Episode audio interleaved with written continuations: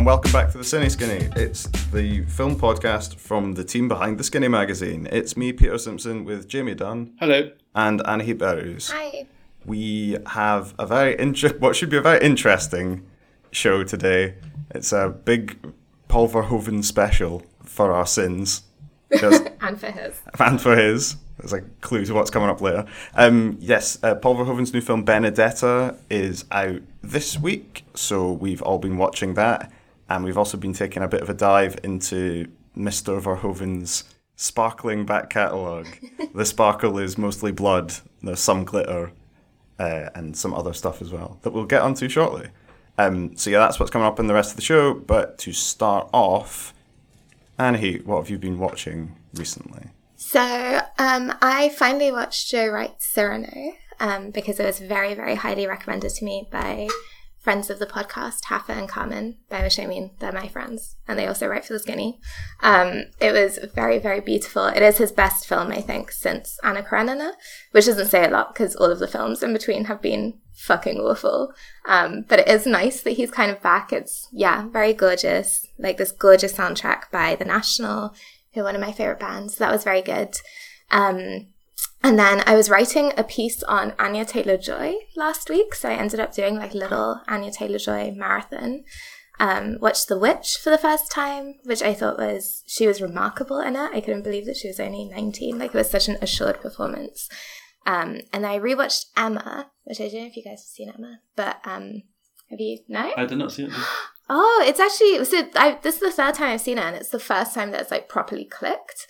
Um, yeah, it's actually very good. It has like a real kind of personality behind it. It kind of does what Joe Wright's Pride and Prejudice does, in that it's like very mucky and undignified in parts, which like goes against that sort of like very rarefied like oh the Regency. Um, and yeah, she's just very good. She's very unlikable in it in a way that's actually meaningful. Because I think often with women, you have like unlikable female characters, and it just means they have a lot of sex. Whereas like she's actually being like not nice, and that's really interesting to watch. Um, so yeah, it was it was a good time. She is great. Good stuff. Thank you. Uh, Jamie, what have you been watching? Well, I have been watching some TV, controversially, for a film podcast. Uh, I've been watching Euphoria, um, the Sav, Sam Levinson sort of teen drama, um, which I was really resistant to at first. It kind of took me a couple of tries to get into it. Um, I don't know, the first eight episodes, it's, it's, it's really strange because it uses a lot of voiceover and montage. So it's not really a, a kind of normal TV show at all.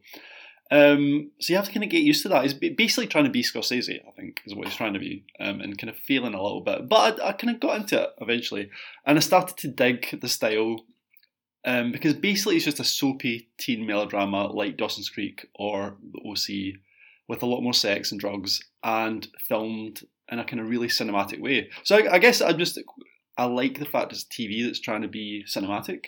Um, so I think that's kind of why I got on with it. And, I, and when it works, the episodes are great. There's a couple of absolutely fantastic episodes.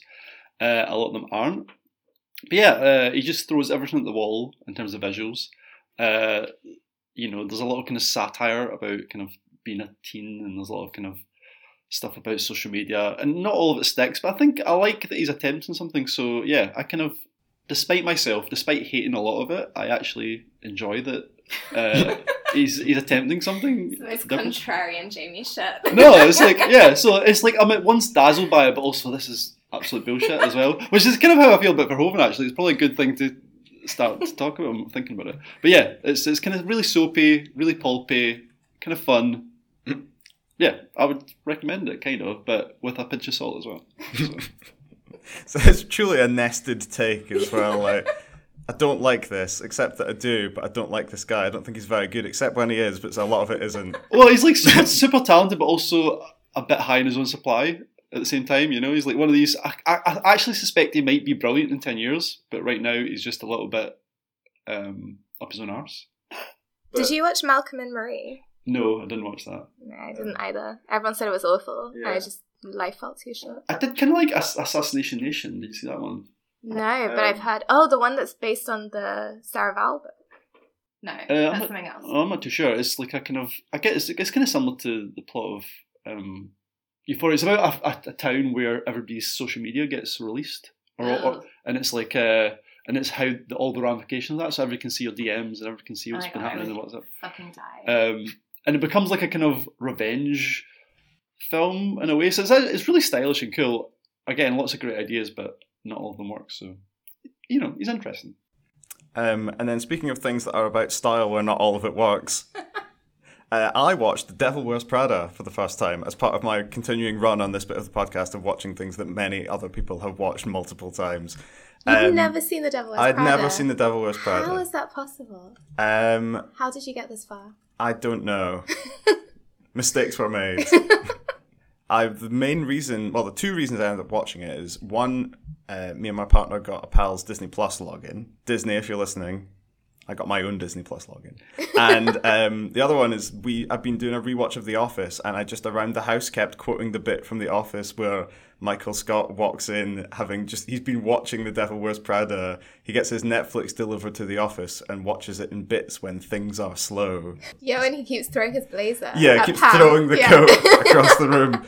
Um, so yeah, it was like it was one of these things where like, if you're going to keep quoting this takeoff of this film, you now have to watch it. it's a good rule to have, I think. Um, I enjoyed it. I thought that it had the Coco Chanel thing of you should always take one quick cut montage off before you leave the house. Um, all the men are dreadful except for Stanley Tucci. I actually, okay, are you one of these like, oh, the boyfriend was the villain or the. No, no, he's not the villain. Okay. Oh God, no! Meryl Streep's dreadful. Okay. She's the villain. Okay. He- he's he's just an idiot.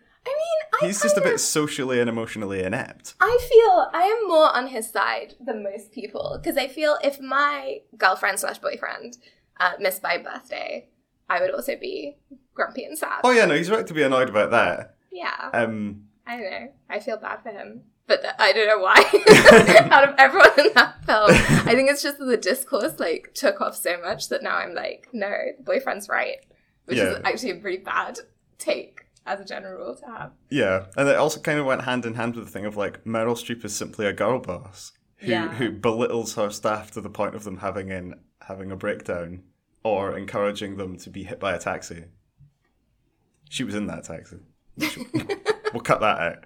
But can we agree the best character is Emily Blunt? She's like, Oh, yeah, yeah. she rules it. yeah. She is very good. Yeah. It's like not surprising that that launched her whole career. And I wish she'd done more like that. Because that, I think, is like her defining performance Hmm. ever.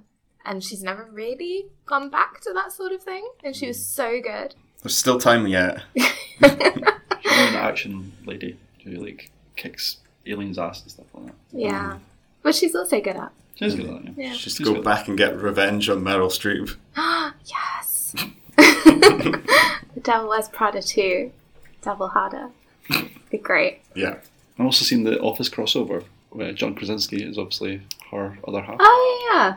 Well, there's the whole story, is there not, that he like watched the he was like obsessively watching The Devil Wears Prada, um, when he and then he was like, oh, I've got to meet Emily Blunt, Oh, that's and that's cute. how they got together. That's really nice. Yeah. That's like big wife guy energy. Yes, my god. I'm a big wife guy. I just need the wife. Currently, I'm just a big guy. And is her sister not married to Stanley Tucci as well? I believe. yes. So Yeah, it's yeah, like yeah. all comes together. That Yeah. yeah. An bring- iconic film. Yeah. Bringing two families together. It's beautiful. Yes, it is. so, let me set the scene. It's Renaissance Tuscany. Benedetta is a nun at the convent in Pescia, where she has been having some religious slash erotic visions. She then ends up in a kind of passionate affair with Bartolomea, who is a recent arrival at the convent. Felicita, who is the abbess and chief of all the nuns, isn't happy and then Benedetta's sexy slash religious visions start manifesting physically, and things get extremely, almost dangerously melodramatic. um, Anna, what did you think? well, yeah, this film, th- this film is certainly a film. Um, it was actually my first Verhoeven. Um, I watched it at GFF, and I think I was expecting something like really polished and like quote unquote serious cinema. Um, and actually, this film is demented. And it turns out that all of his films are demented. I just didn't know that. I really thought that I was like, oh, I've never seen a Verhoeven film and I'm missing out on like, yeah, it's going to be like really serious and really like whatever. And no, like his films are insane. Like they're actually insane. Um, this film feels like a more grown up version of the Da Vinci Code in a lot of ways, in that like provocation and annoying the Catholic Church seems to be the whole point that this film was made. And that's okay. Maybe that's okay. Maybe that's what cinema is about, and that's fine. Um, there's this one scene in it that I think kind of sums up its whole approach, which is um, so yeah, Benedetta Bartolomea are kind of having this affair. Um, and they make very, very creative use of a Virgin Mary statue that involves quite a lot of carving and inserting in places. And there's this like very meticulously designed and utterly wild sound design, which can only be described as squelching, Yeah. that is like happening over this scene. And I think, yeah, it just sums up his whole approach in that it's incredibly heretic and entirely ludicrous.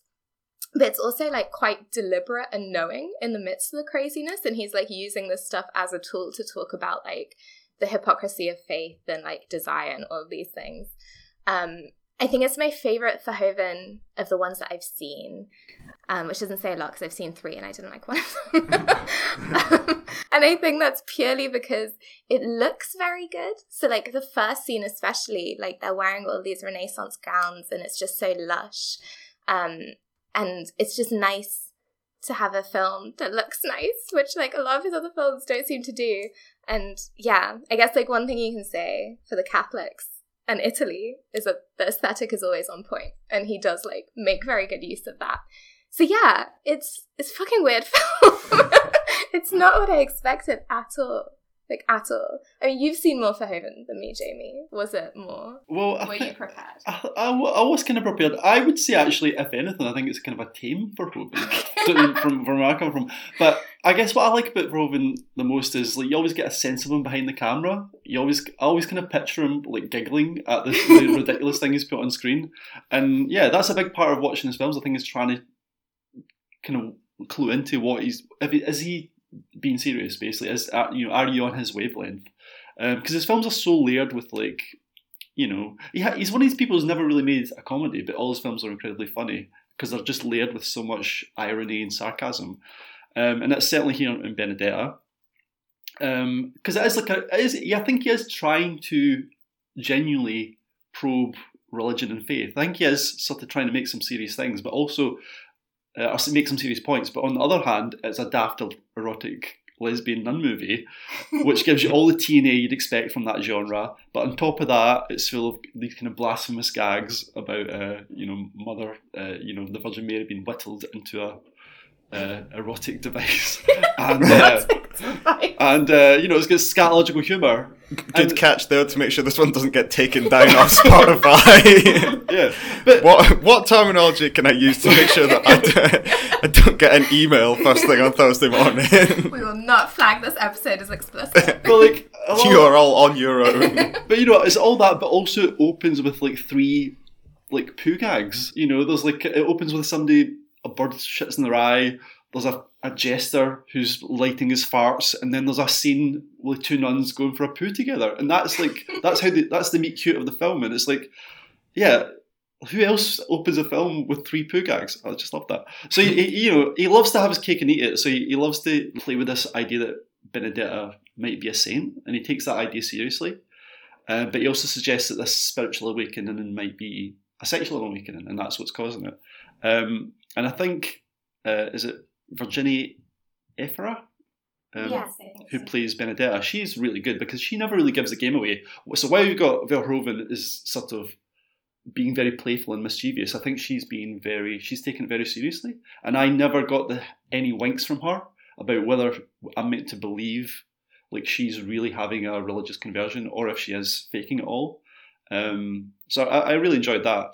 Yes, initially her, her her visions of Jesus are kind of quite quaint. You know, it's like the idea, oh Jesus, uh, Jesus is on the mound and he's saying he's going to, you know, please marry me. You know, you're, you're brilliant. But then it becomes it becomes increasingly Verhoeven like. So it becomes like B movie, uh, like sort of porn, basically, where Jesus is like murdering snakes and sort of riding a horseback, killing rapists, and then Jesus, Jesus might be the rapist. So it's hugely blasphemous, but also very funny.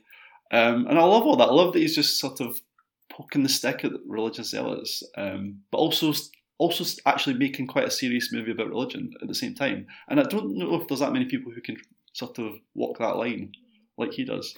Um, Peter, it's so melodramatic. I loved it. I mean, I think one of the things about it is it is filled with these little moments of kind of like melodrama and camp. There's the bit towards the start where they're putting on a play in the convent and everyone all the background nun actors are all just dressed as various various of the disciples. Some of them have like fake beards on, and it's very kind of like chef kiss Monty Python kind of situation. Um, Jacopa, who is one of the senior sisters in the convent, has a scene at the start of the film which is entirely told in foreboding metaphors that later turn out to be relevant to the plot. It's just incredible. It's one of those like again a very kind of like B movie thing where you maybe put one of these lines about, well, sometimes our bodies are the things that deceive us the most. But instead of having real dialogue around that, you just have more of those lines while you're walking through this like dark uh, back passage of this yeah Renaissance convent. I like Jesus as a swashbuckling like D'Artagnan, just just turning up with his big long curly hair and his goatee, beating the shit out of people. Um, I think as well that something really good about the way that it's very contained within this little fort up at the top of the hill. So like it gives you this thing that there's this pressure being built up, and again it plays with this idea of like you can't. Some filmmakers would would hint at the idea that this was a kind of a group delusion based on you know everyone being very closely contained together. And I think yeah, the way that it sort of suggests that it could be one of a number of different things or none of those things means that when the tension eventually kind of like bursts out and the large like the wider world of that bit of Italy starts to get involved, things have already reached a point where I don't want to spoil the ending, but fucking hell. think of have a think at home. What do you think the ending of the film we've just described would be? It's that but with loads more bits as well. no, my favorite character is Charlotte Rampling. I don't know. Yeah, uh, she's yeah, she is great. She's like she plays the the, uh, the kind of mother superior, I guess, of the abbey. And she's really interesting. She's agnostic. Like this, she's a woman who's devoted her life to God, yet she isn't really a believer. Um, she even has a line. I it may be well, when she's talking about religion, she says it may be vain and hopeless, but I've devoted my life to it, so that's why I do it and I, I start to see her as kind of the Verhoeven stand-in. You know, because I, I, guess Verhoeven is a bit like that. Verhoeven's a really interesting guy who's written books about Jesus. He's wanted to make books, uh, a, a, film about Jesus for years, and I guess this is maybe his version of it. Um, and all his films have like religious imagery involved somehow. Um, yet he doesn't seem to be religious at all. He seems to be a man of science. Um, and yeah, he's sort of yeah this kind of fallen Catholic who has sort of been working through that all uh, you know all his career. Um, so yeah, that was very interesting. That she's like she is like his stand-in, and she gets all the best lines. You know, she's very dry, and she even has like a very moving moment as well. Like she she's a great actor who can do it all really. So, yeah, because it's like it is about religion, but really it's about power, and it kind of fits into the rest of his kind of canon. Um, like you know, I mean, we'll talk about RoboCop in a bit, but that kind of post Reagan sort of series of films that he made. Um, in the, I think, yeah, he's really interested in how power works, and that's why it has like such an erotic component to it because it's like power in all of these different ways. Um, and I like that for all of the, yeah, like the imagery and the iconography and kind of completely taking the piss out of the church he's less interested in it as like this kind of ideological thing as an inst- or but more as an institution and as like a structure of power, which I think he is very good at dismantling that sort of thing. Yeah, and there's also a thing that within that kind of institution, it's this idea that people don't want to be proven wrong because it would undo their place in the pecking order, but they're almost more, more concerned that somebody else might be proven right. Can't remember the actor's name, but he's the Merovingian in the Matrix sequels. Deep cut there. Um, Is this the pa- papal nuncio? yeah, this is the nuncio from Florence, and he's Oh, just yeah. yeah. he kind of typifies the sort of more vindictive side of just not wanting to be proven wrong, because the whole thing of Benedetta having visions of Jesus, nobody, even though this is a nun in a convent, everyone's like, ah, bollocks, you haven't seen shit. Because Charlotte Rampling's like, you're ruining my Airbnb with your. T- I'm just trying to run a quaint Tuscan villa here, and you're right here talking about how you've seen Jesus. Well, I love all that as well. There's a lot about the capitalism of the church and how, Yeah. how it's a money making racket, basically, um, which is obviously interested in is the hypocrisy because the, the papal uh, nuncio has got this young woman pregnant who's walking around showing off her breast milk. You know, it's like it's it's it's, it's he's taking taking it all down, and he loves kind of dealing with like you know whether it's the military and like uh, Starship Troopers or the you know the police force or just capitalism in general. He loves to kind of rip apart these kind of structures that we have, and yeah, religion is gets it here. Yeah, and also, there's a comet. Oh yeah. There is at one point an enormous glowing red comet. Yeah, it's lush. Like the cinematography of this film is really, which again feels like it's almost taking the piss because it Yes. is itself. The cinematography is so serious. Like it feels like one of these like medieval Renaissance paintings, and then what's happening on screen is patently ludicrous. Yes. And yeah, I love that. I love that contrast. It is, to use a quasi religious metaphor, campus Christmas. and also, in one final flourish, it is out in the UK this Friday, Good Friday. Oh my god. Slam dunk. So yes, Benedetta is out in UK cinemas on Good Friday. That's going to annoy some people, um, and it's on Mubi from the first of July. Okay, so that was Benedetta, uh, and in honor of the big man, uh, we thought we'd have a look back through some of his back catalogue. Some of us are very familiar with it, i.e., me and Jamie never stopped talking about Robocop. Uh, Anahit was less familiar with it, so we each kind of gone through and had a look at some of his work to try and answer the question: Is Paul Verhoeven a visionary auteur? Is Paul Verhoeven an extremely bold and troublemaking satirist? Is Paul Verhoeven a deeply odd and very horny grandpa? Is Paul Verhoeven some combination of the above? Uh, so, James, I suppose we'll come to you first. Paul Verhoeven, Dutch filmmaker who kind of came to Hollywood in the mid 1980s, but I believe you can kind of fill us in a little bit on his kind of background and some of his earlier kind of films that will hopefully partially explain some of what is about to come. Yeah, or Ro- Robocop made him, made him famous in Hollywood, but he Yeah. was a massive director in the Netherlands. Like, um, I think two of his films were the top, or still are perhaps the top grossing Dutch films of all time. Uh, they like broke, I think like they broke records. Like, like you know, Gone with the Wind got smashed. You know, like in terms of people watching it. I think at, at one point, like half of the country had seen Turkish Delight, which is his first major hit. Um, and it's kind of you know it's it's a really romantic melodrama. It's not the kind of film you'd imagine to be uh, Paul Verhoeven's first hit, but it's uh, it's about a sculptor who's looking back on his life. Um, but it's got all the kind of usual things you'd expect from Verhoeven. Um, you know, it's, it's about sexuality. It's how how sex is intertwined with death. Um, you know, there's religious imagery running through it. Um, but it's really tender and funny, and it's got lots of shit and maggots and rape as well. So it's like is that it's got all those jarring elements you expect from a Verhoeven film, you know. Um, I think what might surprise people who haven't seen those early films, and I think they're really ripe for rediscovery because they're quite hard to come across, is just how varied they were. So he's made um, war films. He made a, a film called Soldier of Orange, which was about a group of friends uh, in World War Two, which is a bit more straight laced compared to his later films, but it has all the kind of anti-war stuff that, you, that crops up again in um, Starship Troopers. Uh, he got in big trouble because he made a very horny teen coming of age film called Spetters, which is about these three biker friends who get bored in the suburbs and get into all sorts of mischief, uh, and then start to fight over a girl, and it's about kind of homosexuality and re- religion and sex- uh, and all sorts again. Um, and supposedly Steven Spielberg saw this film and was so disgusted by it that he convinced George Lucas not to hire him for Return of the Jedi. Like, that is so petty. yeah, so so you know we could have had Oh, that scene! That scene with the Ewoks on Endor as- would have a completely different. Just get him in just to do that. exactly. So so Steven Spielberg put a kibosh on that.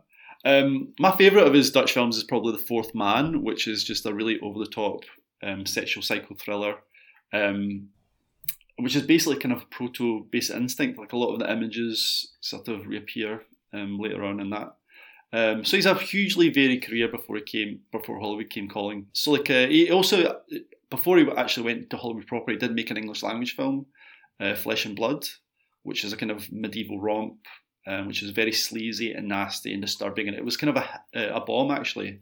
And, and after that, and Spetters, which got really criticised by the critics, um, he kind of found it hard to get money in Holland, uh, in the Netherlands, sorry, um, and then that's sort of what pushed him um, to America. And then obviously, RoboCop was massive, and he had a kind of ten year period there where he was the king, and then he had a couple of uh, stinkers, um, or a couple of I wouldn't say stinkers. He had a couple of box office bombs in terms of Showgirls and The Hollow Man, and that brought him back to Europe with um, Black Book and Elle, where he's been working ever since. Yeah.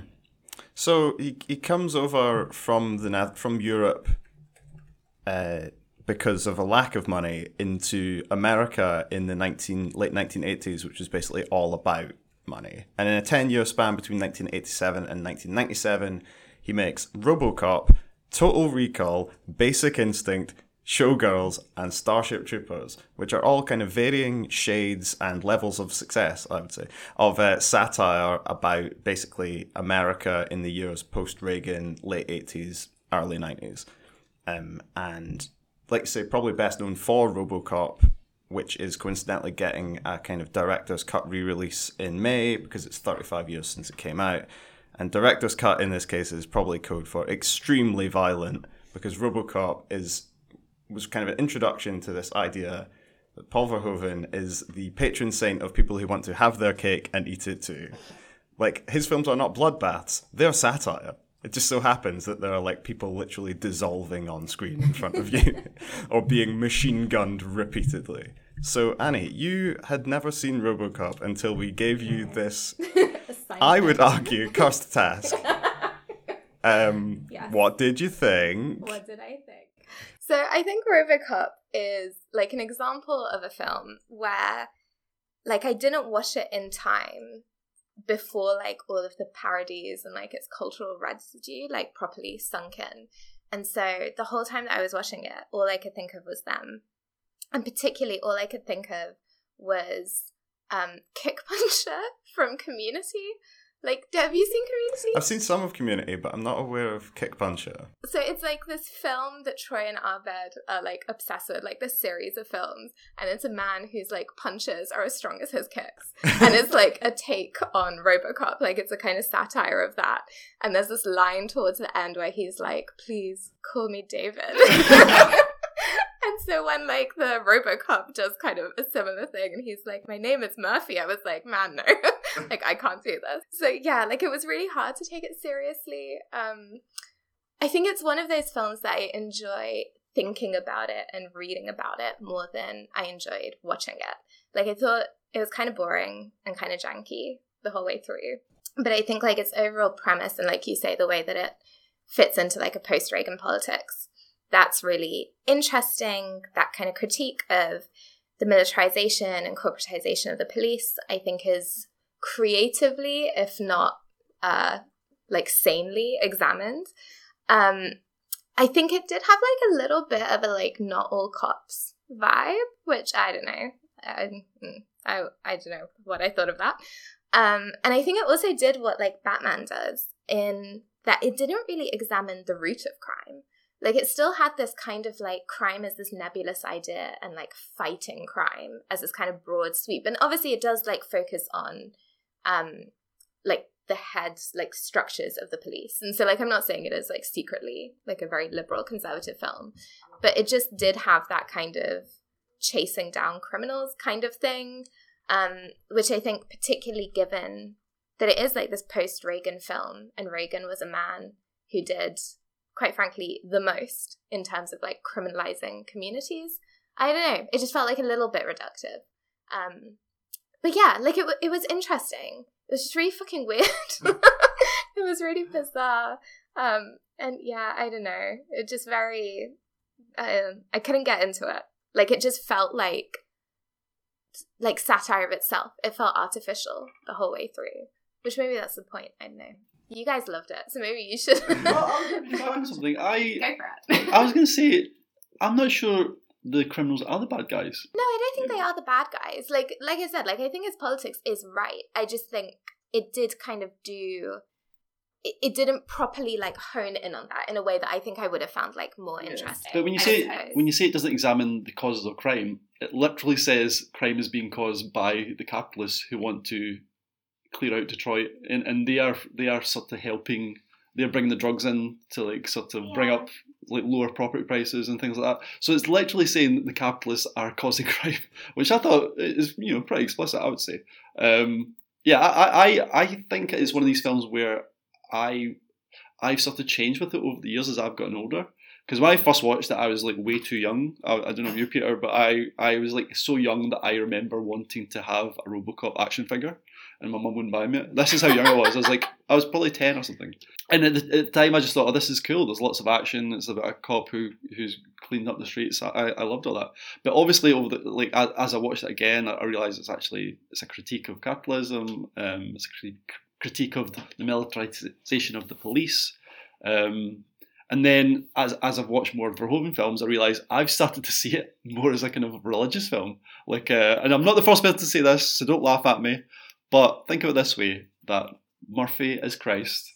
He's crucified. If you think of how he's killed, how do they kill him? They shoot off his hand, stigmata, and he's res- and he's resurrected as RoboCop. And I think that is not a crazy reading, given how much we know that Verhoeven is obsessed with Jesus, and it crops up a lot in his films. Um, but yeah, I think it stood the test of time because it's quite different from a Hollywood film. I love how it just starts with these television news reports and adverts as a way of kind of dumping information. It tells it's it's building the world um, by just telling us what what the world is, which is very good storytelling. But it's just so unusual for a Hollywood movie to do that. It's like you know, I- guess at the time it was very jarring to see a film open like that. Um, but also sets up all the targets for satire that we're going to see throughout the film. So privatization, corporate America, greed. Uh, you know, like I say, um, the police force and how it's been sort of privatized. Um, so yeah, I love all that, and it's, it's you know he obviously I, I don't think he's done that before in his Dutch films, but he did kind of carry on throughout um, things like Total Recall and Starship Troopers. It's a you know a trope that um, and a lot of people have copied over the years. You know, There are so many screens in those Paul Verhoeven films, and they often have stuff on them that is kind of coded as no one could ever take this shit seriously. Like the whole I'd buy that for a dollar thing, or like when Arnold Schwarzenegger's leaving messages for himself in Total Recall, or the kind of like recruitment ads for joining this like global military in Starship Troopers. It's this kind of like I think that when when I was going back through thinking about Paul Verhoeven's work, it's simultaneously subtle and blunt force satire. It's someone who will like walk you right up to the door, point at the door, nod at the door, and then like do a roundhouse kick and kick the door off its hinges, and then just start punching anyone inside. Like he has this combination of try of like thematic, um, yeah, thematic reference to things like yeah corporatization privatization uh, whether it's actually good to have these big institutions that do all this damage and say that they're doing it for good reasons but then it'll also just be like completely hog wild nonsense kind of like on the next layer up in the satire strata. Doesn't work on a podcast. I'm making a kind of gesture like different layers of rock. Um, I think another thing that's really interesting, like RoboCop is a good example of this, is that sort of a lot of his films point out the hypocrisy of Hollywood filmmaking and also like the hypocrisy that audiences sometimes have. Like you can't have a film about the corruption of policing and the kind of violence that's inherent in that and then kind of complain that it's too violent. um, his films often use kind of like violence and sex and other kind of taboo subjects in a really deliberately over the top way, where it takes it beyond being kind of like exciting and titillating and beyond being kind of like unpleasant and just into a kind of slapstick farce. Like some of the, and I'm sure I read a piece where he was where Paul Verhoeven was talking about some of the cuts that they made when RoboCop first came out, and he was complaining that it took scenes where someone was being shot to bits and took it away from being kind of like a satire on this is the kind of thing that you see in Hollywood films, let's push it a little bit further. And by pulling it back a little bit, it almost makes it worse. It's not obvious that it's supposed to be, you know, this is supposed to be a piss take on this kind of filmmaking. Yeah. Well, funny, I don't see that as a piss take though, because certainly the first big violent set piece where Ed 309 is that, is it, is that Ed 209. Ed 209, sorry. Uh, where he, I, I knew that was wrong. When Ed 209. Respect, respect the man slash extremely top heavy robot. I'll start yeah. Uh, the, the first the first big set piece, the first big violent set piece where Ed 209 is in the boardroom Hmm. and he takes out that guy.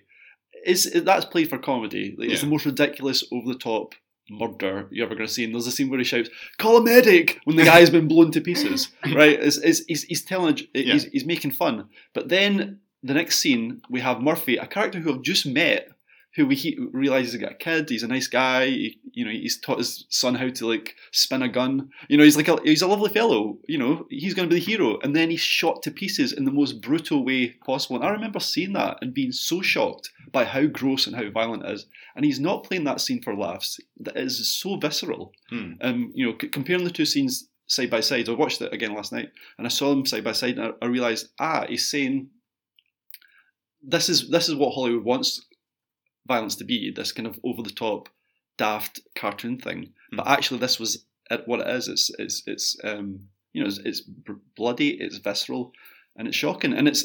It's kind of annoying that's the bit they take out because that's the bit that's actually anti-violent. That's saying this is what violence is and it's horrible. Really, what they should take out is the cartoon violence if they're worried about desensitizing people. So it's it's, it's sometimes I think the you know the people who decide what's what's good violence and what's bad violence I've got it all the way around. The, the most shocking violence is the one you should keep in because that's the one that reali makes you realize actually this is you know this is uh, you know unacceptable. You know. Yeah. Um, on the Wikipedia page for RoboCop, apparently the one, the guy, the boardroom guy that's like shot up, the one that's played for laughs. Uh, apparently, he was covered in over 200 squibs, which I think is like, Yeah, a little Bags, exploding. yeah. Yeah. as well as plastic bags filled with spaghetti squash and fake blood. So that's how that was done. Yeah. I mean, Ingenious. yeah, the tricky thing, like I, I do love Verhoeven, but the tricky thing is, and I will admit, his attitudes and sense of humor can sometimes be a bit gross.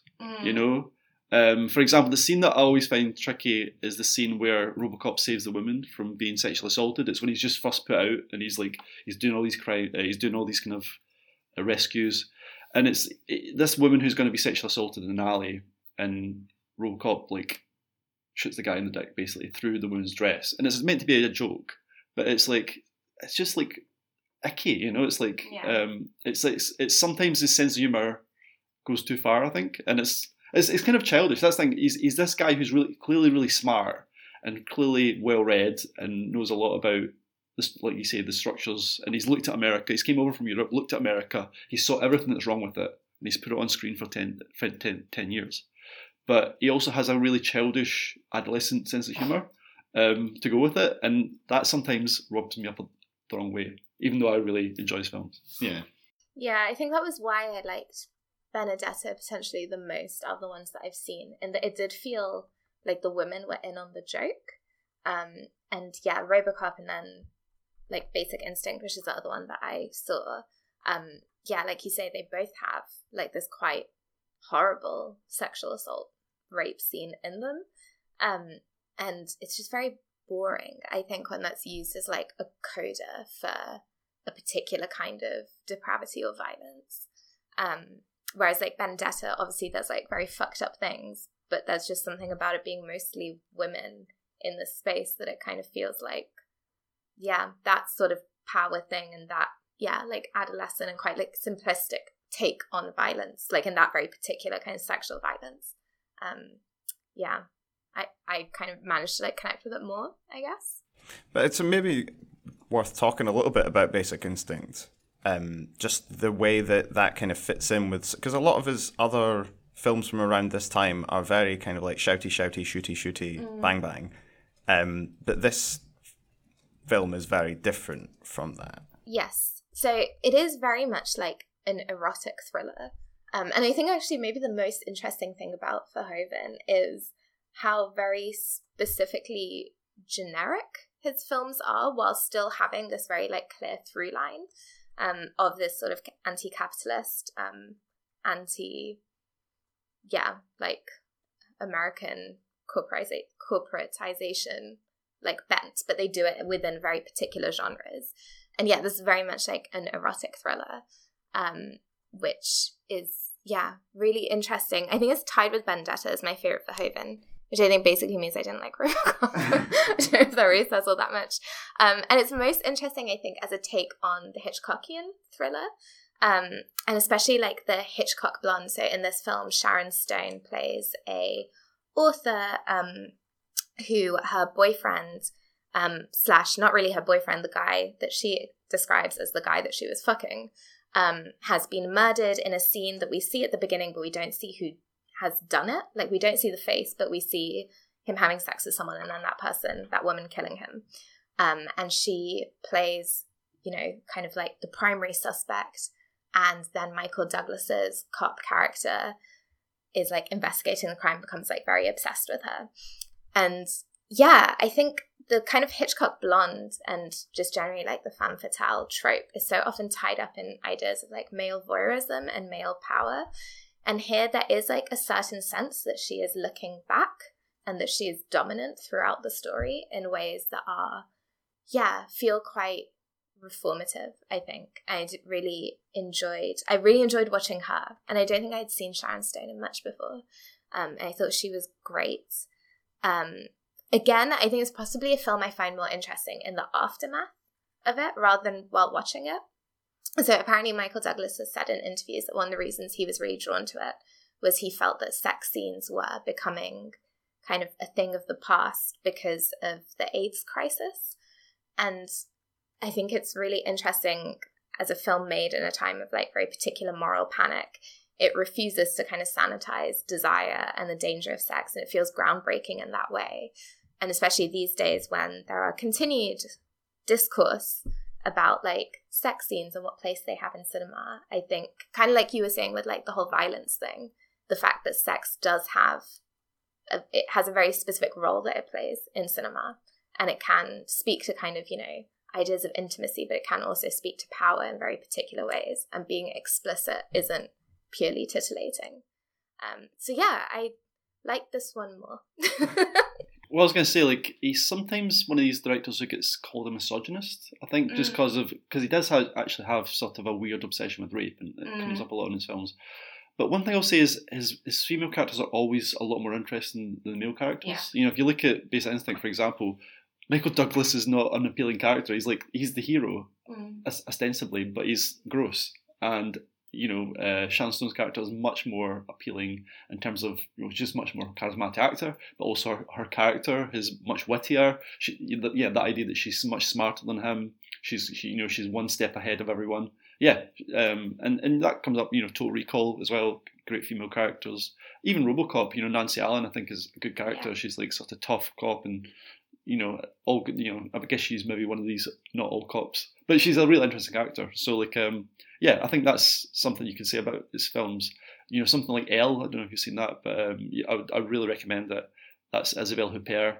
You know, he he, he does like strong women. Um, and that's it's just one. He's just so he's just full of so many contradictions. You know, like he's a he's a director who, yeah, he he sometimes seems a bit naive almost in the, the way his treatment of uh, women's suffering, but then he also writes really interesting, nuanced uh, characters, or, or, or, certainly directs women to, to give them great performances. So, yeah, he's an he's an interesting guy.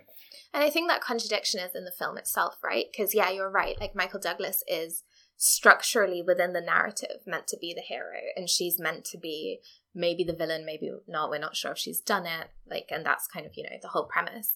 Um, but he is very much the villain, and he is kind of playing it as the villain. Like he's gross and he's looming and he's violent and he's yeah that particular kind of rape scene um, which is just really hard to watch. Um, and then she is, yeah, like you say, there's a kind of almost vulnerability to her, but not a vulnerability to him. But she kind of has that complexity within her character that makes her the character that you're drawn to and makes her sort of like the quote unquote hero of the piece. And I like that sort of like inherent tension in it. Um, I will say, yeah, like thinking about him, like particularly as a director and how he does this stuff, there's obviously so basic instinct is known as the film with like the quote unquote money shot, which is in the interrogation scene when she's first brought into the police station to ask her, like, did you do this crime? Um, and she's wearing like a white dress and no underwear. And there's this like blink and you'll miss it shot where she um, uncrosses her legs and you can see like all the way basically up inside her. Um, and there are like all sorts of things about like the making of that scene where apparently she didn't know it was going to be happening. And he says that she did know and apparently she like when she first saw like the first test audience thing she slapped him which like good for her. Um and so there is inbuilt into his films and into his filmmaking style really similar to hitchcock actually i think um this kind of underlying weirdness and maybe not okayness that i think I, I don't think it's worth good cinema, but I think you can see it kind of come through, if that makes sense. Um, yeah, it, it is. It's an odd.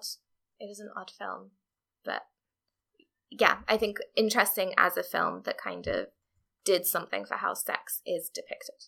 Another interesting thing when you look at some of these films together is you see there's this kind of recurring, like the Paul Verhoeven rep company of actors who keep turning up. So Sharon Stone turns up in Total Recall, as does Ronny Cox, who played Dick Jones, the baddie in RoboCop, and is uh, plays Cohaagen, the governor of Mars, and a shit uh, in Total Recall. And uh, Michael Ironside, who later turns up in Starship Troopers, turns up in Total Recall, uh, which is incredibly camp, really interesting visually. It almost feels like if Paul Verhoeven tried to make like Flash Gordon. It's like it's very colorful and um, like visually interesting. So the, the premise is that Arnold Schwarzenegger's character is uh, kind of down about his life and wants to have an experience, have a bit of an adventure. So he goes to this place called Recall, where they can implant memories in your head. So it's based on a Philip K. Dick short story. Uh, and he, he wants to have a memory of something interesting happening to him. But then it turns out that actually something interesting has happened to him, and that he's like a secret agent working with the Mars Resistance. So then he has this iconic moment where he tells himself through a video of himself that he has to get his ass to Mars. So then he goes to Mars and he meets various kind of Martians, uh, um, humans living on Mars who've been kind of mutated by the very kind of corrupt way that natural resources are kind of divvied up by the capitalists on Mars. Uh, he meets some like talking taxi cabs. He meets a variety of kind of nested variety of baddies. The leader of the Mars Resistance isn't who you think it is. It's actually another smaller person uh, growing out of the belly of the person that you think is the leader of the Mars Resistance. It's incredibly like camp and weird.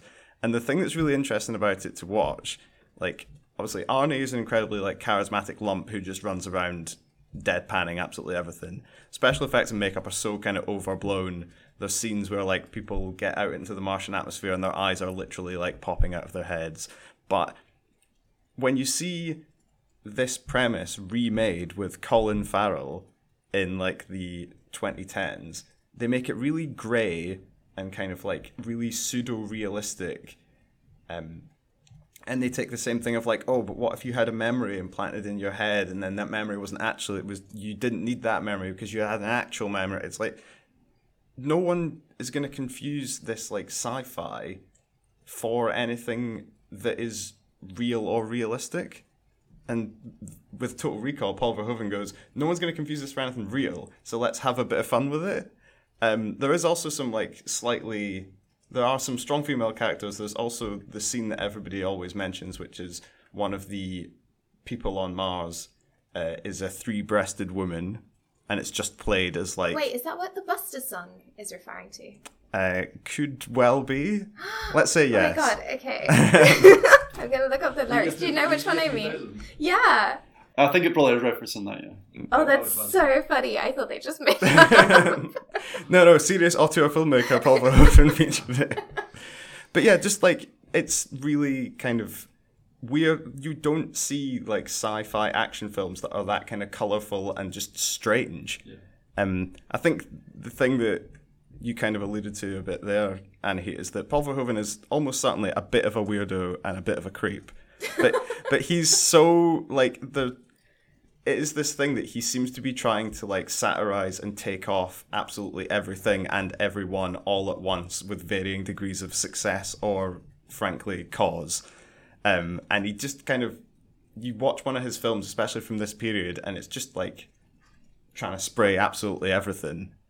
Um, it really is flinging shit at the wall and seeing what sticks yeah. but expertly thrown at times sometimes the form's not quite there but when he hits he hits Well, I like about Total Recall is it's probably just all in his mind, isn't it? Like everything goes crazy once he goes to this center where he's getting a, a a memory implant. So what we could be seeing is just this memory implant that he's been given, and it is basically what he's asked for. He wanted to be a secret agent. He wanted this woman who was like the woman that appears later on. You know, it's like uh, yeah, I, I, that's how I like to think of it. Um, but it's yeah, great fun. There's also some tremendously overplayed dialogue. There's a repeated line that you shouldn't go to recall because it's this private company that implants memories in you, and the implication is they're not particularly good at it or particularly consistent with it. And one of his colleagues repeatedly says, Don't go to recall. I know someone who went there. He got lobotomized. And he delivers it in that exact kind of like inflection. I think a lot of these films, I you look at them and you think, how could anyone take this at face value? And yet they manage. Somehow they somehow they manage. Yeah, it's also nice seeing uh, um, Arnold Schwarzenegger play the everyman because the, the, the he's point, meant to be just a boring Joe who like works at a mine, like uh, which is like really ridiculous when you look at Arnold Schwarzenegger. Nobody could ever believe he was just a normal Joe who worked at a mine. But Yeah, because his, his arms are like the size of the man next to him's head. exactly. Mining is hard work. Build muscle. Um, and then just to quickly say, I've just the note up here about Starship Troopers says, if you know it's a joke, it's very funny. Maybe don't have time to get into that one, but future episodes for next time Big Paul's got a film out, we'll see what we. So what- overall, Anahit, we dragged you into the Verhoeven verse. How do you feel your time has been? Um, I am grateful I have now seen some of his films. I will probably stop that. Excellent. But thank you for this experience. I would say see more. I would see Elle. Elle is quite interesting. okay. Um, so yeah, so the one I wanted to talk about was The Fourth Man, which is from 1984. Like I say, it's his last Dutch film before uh, going into English language, and yeah, it's great to watch with Benedetta because it's basically concerned with the overlap between sexual desire and religious visions. So it follows this kind of gay, possibly bisexual novelist called Gerard, uh, who is having this kind of hotbed of hallucinations, partly because he's an alcoholic, um, but he's kind of dreams of Jesus on the cross wearing speedos and about being castrated and things like that. Um, so it's full of these. It's very dreamlike, um, kind of similar to uh, Total Recall in that way. It's like you, you can't tell is this all in his mind or is it really happening. Um, but basically, he gets invited to this little coastal town to do a reading, and when he's there, he kind of starts an affair with this woman who sort of runs this runs the place, and basically starts an affair with her, but really he wants to have an affair with her, her husband, who's this kind of young hunk, and he basically keeps going out with her so he can get closer to him. Um, but then he discovers that actually she might be a black widow because she has these previous husbands who all died in very mysterious circumstances.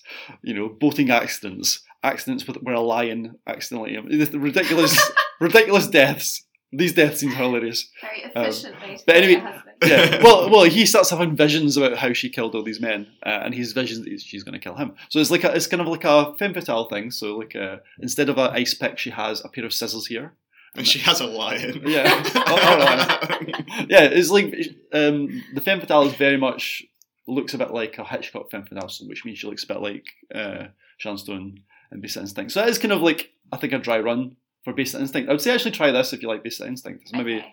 it's maybe good fun. But um, yeah, it's very ripe, very ridiculous. Um, it's beautifully shot, beautifully edited. It actually got your fave and he behind the camera. Um, what's his name? Jan de Bont, who directed Speed and Twister. Oh. He, he used to be uh, Verhoeven's cameraman back in back in Holland. So like uh, yeah, so he he shoots it brilliantly. Um, so it's very slick. I think this is the film that really got Hollywood um, to pay attention because it was actually his biggest hit outside of Holland, um, uh, of his Dutch films. Uh, yeah, and it's uh, great fun, very surreal, and ru- ninety minutes, like a little masterpiece, I think. So uh, I would check it out. I, I don't think I want to watch Starship Starship Troopers because I don't think I will be in on the joke, and so I think it will just be very annoying for me. Um, I think part of it is maybe also that I don't super love sci-fi. I don't know. I don't know. It just it isn't really my jam. But there's something like The Matrix, which I think has like on the surface that same sort of like anti-capitalist critique dressed up as sci-fi. I really like that. But I think it's because The Matrix feels like big and soppy, like it has like real heart to it. And it feels like, yeah, maybe that's the thing with Verhoeven, is it doesn't really feel they have a lot of heart. They feel chaotic and they feel like incisive, but chaotic. You know? Which is fine. Good for him. But I don't know if it's really my thing. Jamie, when's the next rewatch of Robocop scheduled in for? Oh, it's like uh, probably I probably can go a couple of years now, maybe two years. All right, just before we go, we wanted to give a quick plug to the Edinburgh Iranian Film Festival, which kicks off on Friday. So that's tomorrow, if you're listening to this the day it comes out. Uh, it runs from the 15th to the 18th of April at Filmhouse in Edinburgh. Uh, there's six screenings in total. The first film is Zalava, which we talked about on the Glasgow Film Festival episode of the podcast. Uh, very good um, Iranian horror set on a big old hill. um, and then another one that Jamie mentioned to me in the office the other day, um, which is apparently very good, is Radiograph of a Family.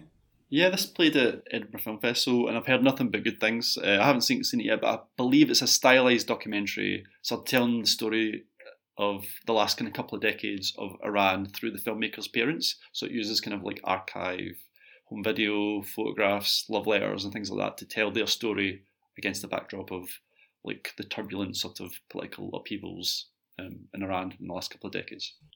I think it's like during the revolution. I have seen it, but I now can't remember. Oh, but I think it might be kind of the kind of tipping point around the revolution. I think. Sorry. Is it good? it is. Yeah, it is very good. Um, Oh, you've seen it? I'm just. yeah, yeah, yeah. Oh, sorry. I, I, I, I'm just. I'm. T- I'm talking on hearsay. no, I did see it, but like I have such a bad memory that um like I can never say anything with like any particular certainty. But yeah, I think it's that how they kind of how their lives changed sort of just before and then through the Iranian revolution. She's kind of looking back at yeah, like all of these old like family photographs and like assembling like this kind of cultural snapshot through like this small family. I found it really affecting. Um I mean like personally for me it was like quite similar that sort of idea of experiencing something like hugely seismic through just like the archive of like your own family and what you have left um so yeah definitely worth watching Good stuff. So yeah, six screenings between the 15th and the 18th of April at Filmhouse in Edinburgh. Uh, that's all from us for this week. We'll be back in two weeks' time. Uh, if you want to follow any of us on Twitter in the meantime, uh, you can get Jamie on Jamie Dunn Esquire, you can get Anahit on Anahit Rooz, and you can get me on Peter Simpson, all one word, no vowels. If you've liked this incredibly Verhoeven-tastic episode, please tell your friends. Tell your friends who like Paul Verhoeven. Tell your friends who have no strong opinions about Paul Verhoeven. Tell Paul Verhoeven. If you if you see him, send him our way. Um, if you've enjoyed the episode, then give us a review wherever you get your podcasts Apple, Spotify, AN, other podcast platform. And yeah, thanks for listening. And we will be back in two weeks' time. Bye. Bye. bye